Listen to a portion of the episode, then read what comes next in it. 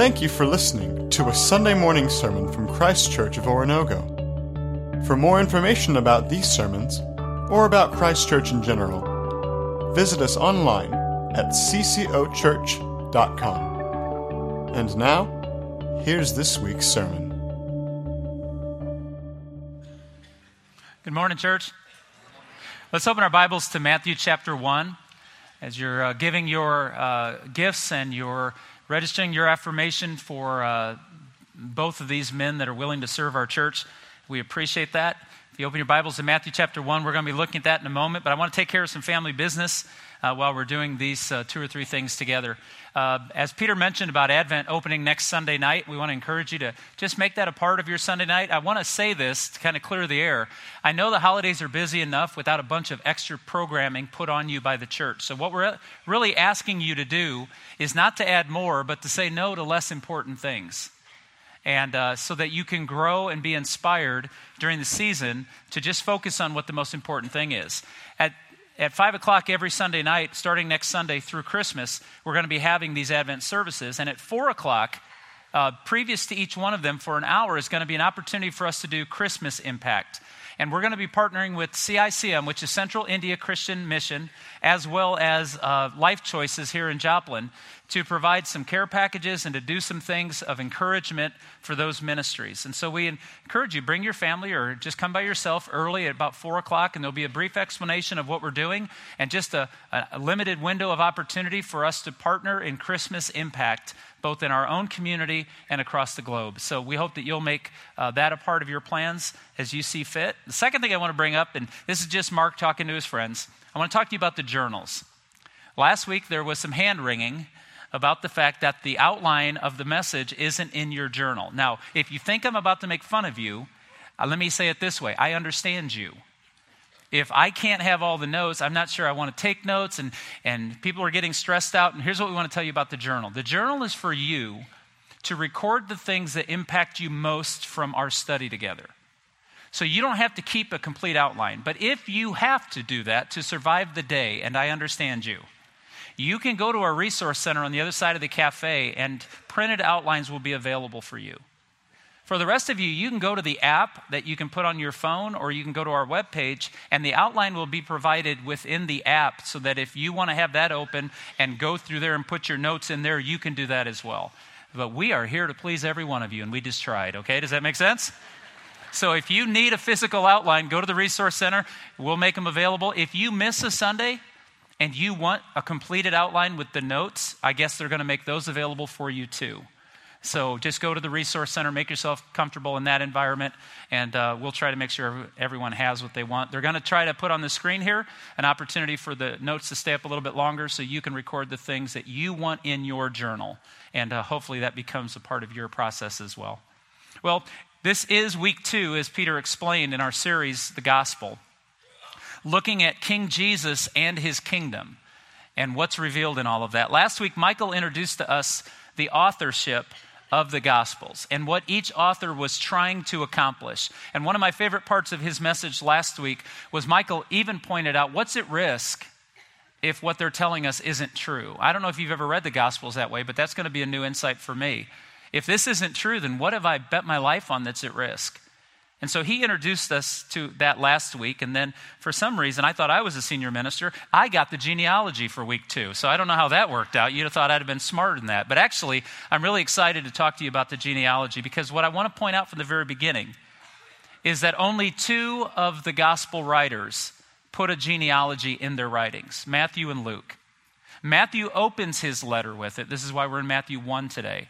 And I'm going to allude to Luke, but we're not going to spend time in there, and you'll, you'll be able to read that on your own. But in Luke chapter 3, three chapters into his history of Jesus, does he introduce his genealogy. And so we just wanted to kind of point this out. I'm going to ask and answer four questions this morning to help us understand how to value the genealogy. Because here's what most of us do I'm guessing, and I'm pretty sure I'm right. Most of us get to a genealogy when we're reading through the Bible in a year, and we thank God that we get a day off, don't we? You kind of go, yeah, yeah, yeah, yeah, yeah, good story. Or if I would read the genealogy to you today, you wouldn't pay attention to the names. You'd just be wondering, am I saying them correctly?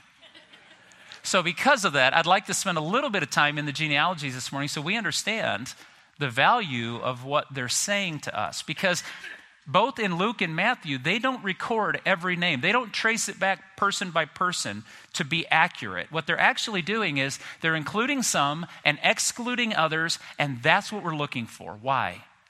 What's being said by who's in the genealogy? Because that's what we have to work with. So, we're going to ask and answer four questions. The very first one today is Where did he come from? This is a point that Matthew's making as you spend time in this. But let me tell you, Luke, when Luke does his genealogy, he's going to take you all the way back to Adam. Luke is talking about the Son of Man. He's talking about the incarnated God on earth and how he traces back all the way to Adam. Matthew doesn't do that. Matthew traces his genealogy back to Abraham. And you'd ask the question, why?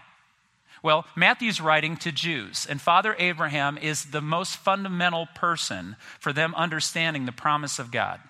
It goes all the way back to the promise made in Genesis chapter 12 to Abraham that he would have a son, and that son would bring the Redeemer. Luke, however, is writing to Gentiles, non Jews. And so Father Abraham is not epic to them because they've been excluded by Abraham's kids for the most part. So Luke takes us all the way back to Adam, where all of us know, whether we're Jew or Gentile, we all know we came from that guy. And so, two different intents. Neither one of them are exhaustive genealogies, they're selective genealogies. And we'll learn from that this morning.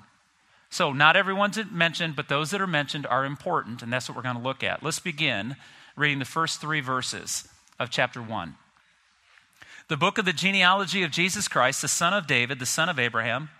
Abraham was the father of Isaac, and Isaac the father of Jacob, and Jacob the father of Judah and his brothers. Judah the father of Perez and Zerah by Tamar. We'll stop there. So, as we read this passage, you'll notice that he begins with the son of David, the son of Abraham. But he begins with Abraham, and he starts by saying he was the father of Isaac. Well, why would he make this point? Why does he start here? Because here's what Matthew's pointing out to us. The story of Isaac, if you were with us this fall in the Shadow series, we talked about his mom, right? We talked about Sarah. Sarah was a 90 year old woman who was shocked and maybe possibly horrified that she was going to have a baby.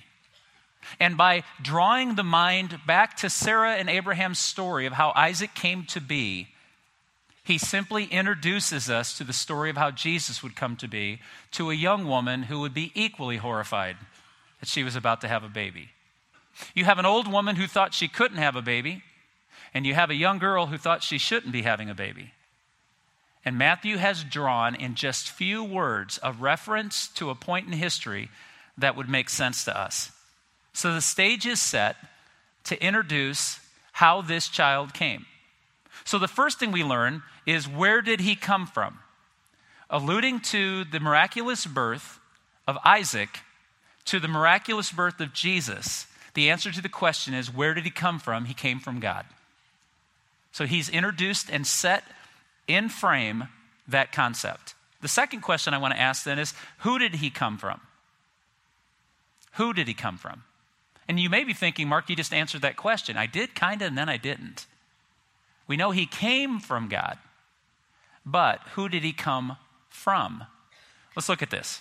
Not only is Matthew and Luke pointing us to who he was, God's Son, they're also pointing us to how he came to us through man. And that's the beauty of the incarnation the God man, the one sent from God, the Son of God, through mankind to get to us. I know it's a strange reference. Many of us can relate to this. I'm going to try to relate to it on two or three different levels. I remember when I was a kid, we used to come to the summers. I shared this before, and uh, up in north central Missouri. And I had an aunt and uncle who lived in Meadville, Missouri, and we would go spend time with them. I loved both of them. And being at that age, somewhere between 9 and 13, I think was the age I was spending my summers up here, uh, really enjoyed uh, being with them, but I wanted to prove to them I was a big boy. Mom and dad were back in Indiana. Scott and I were hanging out with them, and, and I'd want to help my aunt. And she took me grocery shopping with her one time, and, and I wanted to carry this brown bag in, and she didn't really want me to. I could tell she didn't want me to, but I was stubborn. I, I know that was to shock you, but I was going to do this. And she's like, Well, let me, honey, honey, let me get that one. And I grabbed it, and I turned from the trunk and it slipped through my arms. And when it hit, I heard something shatter. She had bought two big, big glass containers of orange juice. And both of them just broke all over the driveway. And I knew she wanted to swap me. I would have. But she was loving and she said, Oh, it's okay, and we'll get some more. And I thought, Oh, I was so embarrassed, but I wanted to be the big guy. It's, it's like that same sensation I've had I hope this doesn't make anybody uncomfortable. When Alex was a little, uh, he was 10 years older, 10 and a half years older than Braden, but when he was about 11 or 12, he'd want to hold Braden. And I'm realizing, I know you want to, but if he falls, everything changes. Have, have you ever had a moment in your life where someone who wasn't mature enough to handle the responsibility they were given made you uncomfortable? Now you'll know what God felt like when He brought us Jesus how he handed something of great fragility and value to a group of people who were probably too immature spiritually to handle it. But he did. He did. He took a wonderful risk. And Matthew is going to show that to us. He's going to prove it to us. And how he does it is he, he brings up some disreputable women now, it sounds harsh, but I want to tell you, you have to see this to appreciate what Matthew's doing. Matthew does something that no Jew would ever do in a genealogy for Jews. He traces Jesus through women.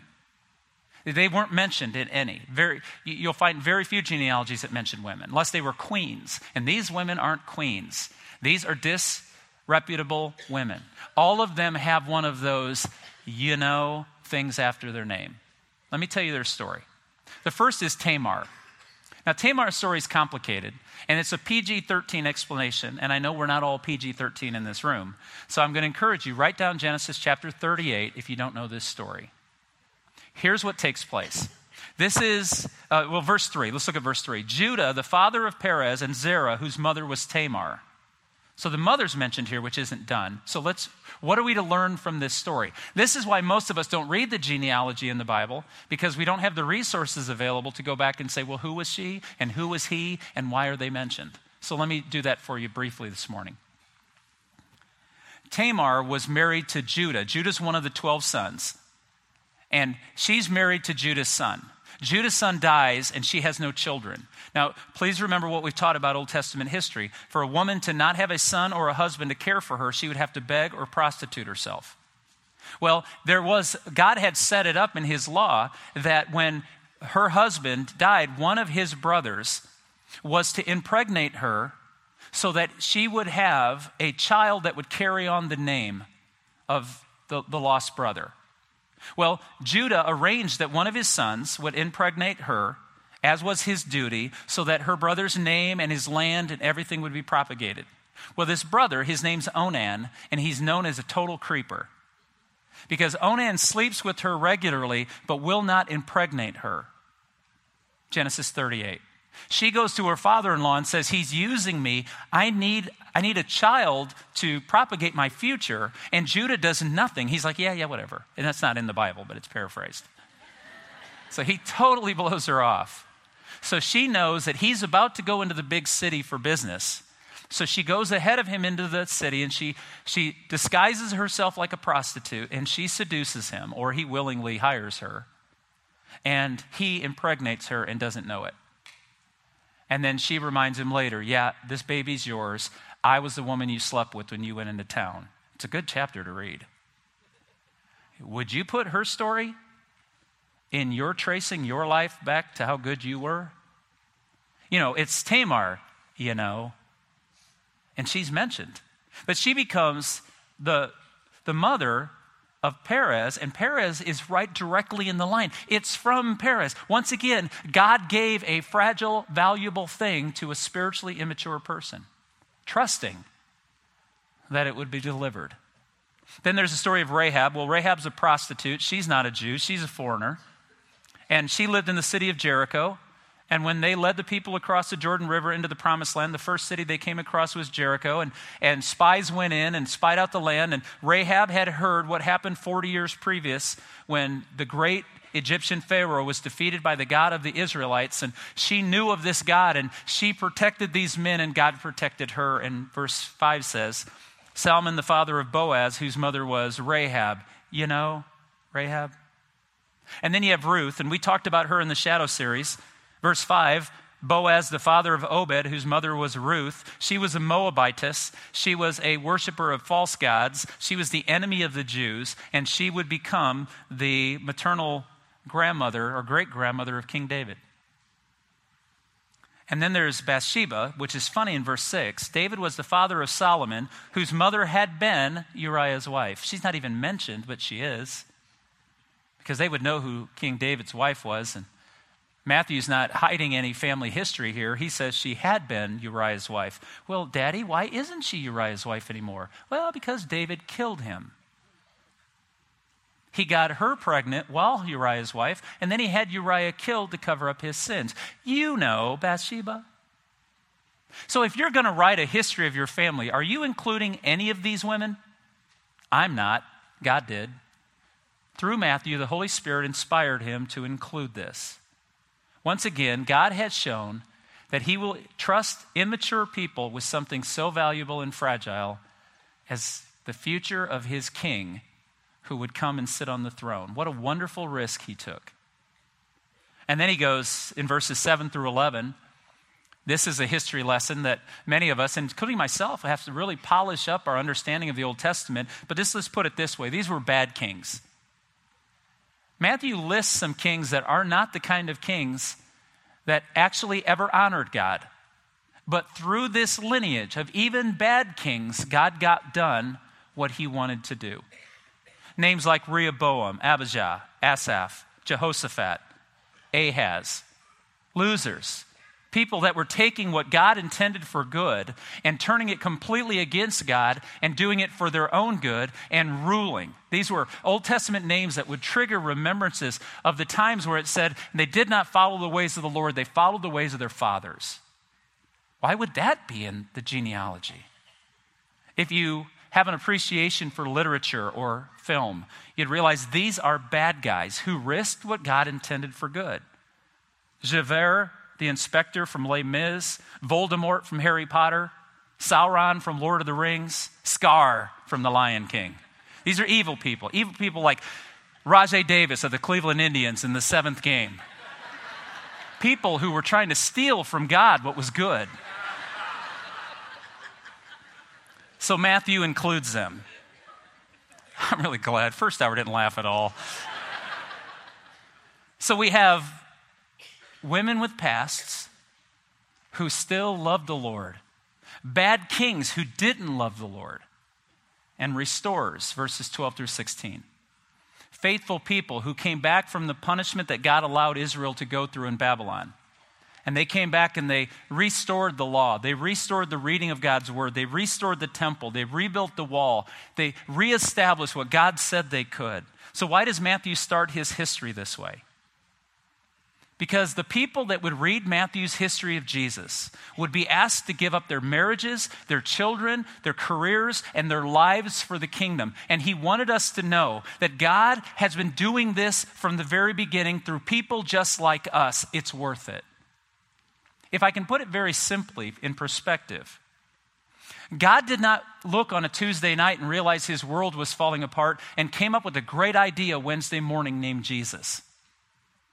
God knew from the beginning of time that he would have to send this son. So he sent it through broken people like you and me. And aren't we grateful?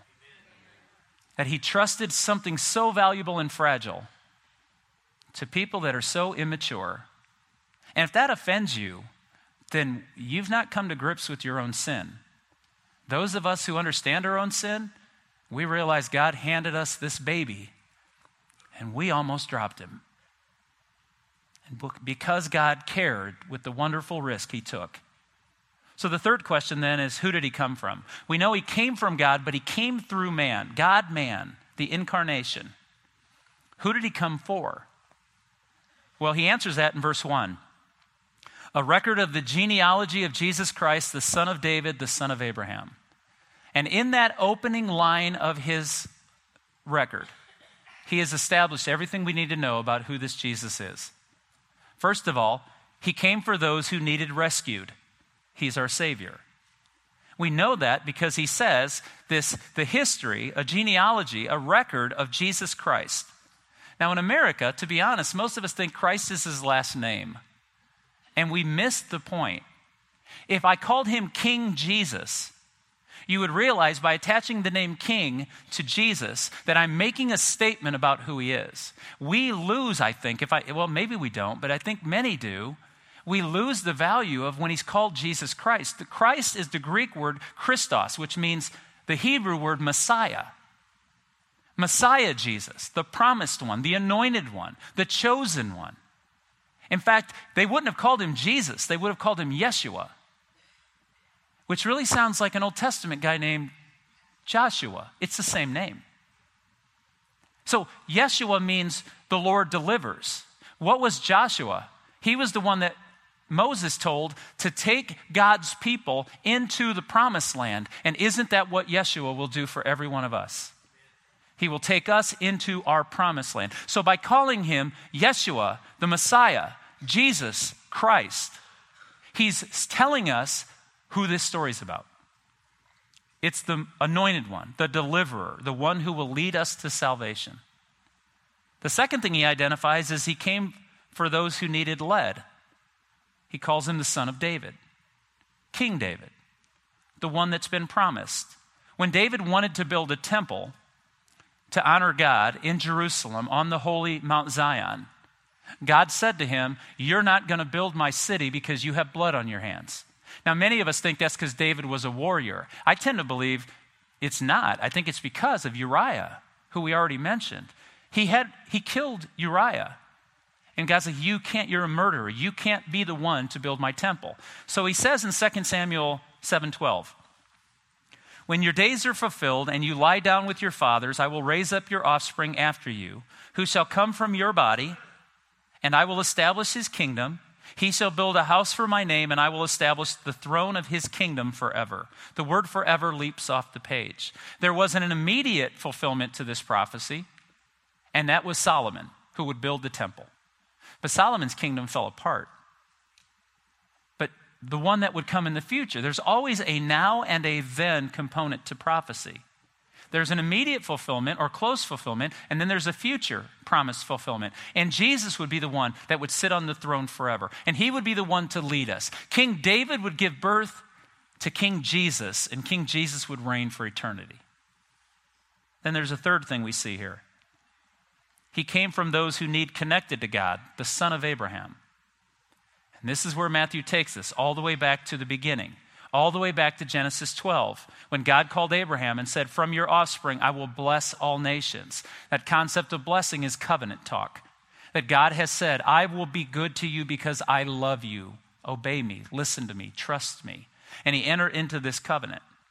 God promised that these people would not only be blessed in their lifetime, but they would be a blessing to all nations, the entire world. Thus, Matthew is showing that the kingdom of God includes more than just the Jews. I'd like you to look with me at Genesis 49 for a couple of points. In Genesis 49, verses 9 through 10, it says, You are a lion's cub, O Judah. And I want to pause there for a moment and let you know that cubs are mentioned throughout Scripture. I've never found a cardinal in all of God's Word. So, just exegesis brings up great truth. You are a lion's cub, O Judah. You return from the prey, my son. Like a lion, he crouches and lies down, like a lioness who dares to rouse him. Listen to this. The scepter will not depart from Judah. Pause there for a moment. Judah, Tamar, Perez, Jesus. Hmm. The scepter will not depart from Judah, nor the ruler's staff from between his feet, until he comes to whom it belongs, and the obedience of the nations is his. You've heard Jesus called the Lion of Judah, have you not? And herein you see the promise that even through a broken man like Judah, a broken woman like Tamar, God's grace is sufficient and God's grace is perfect. So we know where he came from, and we know who he came from, and we know what he came for.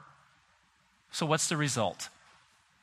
This will probably be offensive, yet I do it with no apologies because it's a conversation we should have regularly.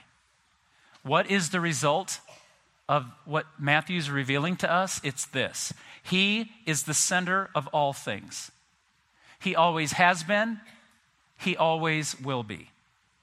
And if that is true, then you and I are not the center of all things. We never have been, and we never will be. Which means our generation is not the center of all history. We never have been, and we never will be. And the United States is not the center of all history. It never has been, and it never will be. Jesus is the center. One man, sent from God, who came through man to bless all mankind of all nations who have ever existed. Billions of people have come and gone, and if the Lord waits longer, billions may come and go. Empires have come and empires have died, and they all will.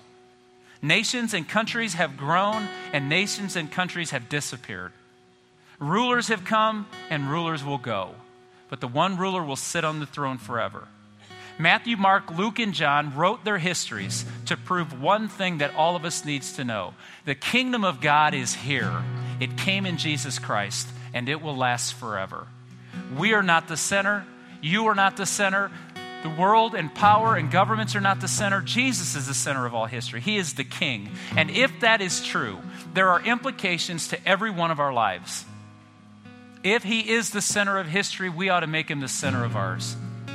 And we ought to live in such a way that that's important. God has put women in this genealogy. He's put broken leaders in this genealogy. He's put sinners in this genealogy. There are Jews in this genealogy. There are Gentiles in this genealogy. And what does it teach us? It means we don't care where you come from and we don't care what you've done. You can get in on the history that Jesus Christ offers all of us. He is Lord, He is Savior, He is King, He always will be. So, what does that mean? It means this Jesus is a radical departure from what we expected. And because of that, we can be more than we ever expected to be. It says in Matthew chapter 9, verse 13, Matthew recorded this the words of Jesus For I have not come to call the righteous, but sinners. If you have once in your life proclaimed Jesus Christ as your Lord, and you find yourself no longer on a knee before Him daily, I beg you to repent. I beg you to return to a knee in front of Christ and claim all that He is and all that He reveals Himself to be. And if you have never made that decision, I would love to have a conversation with you. Some of our staff would have a conversation with you. Some of our elders would love to sit down and tell you, as satisfied customers, why we take a knee before Jesus Christ. He is the center of all the world. He ought to be the center of ours. Let's stand together. Thank you for listening to a Sunday morning sermon from Christ Church of Oronogo. For more information about these sermons, or about Christ Church in general, visit us online at ccochurch.com.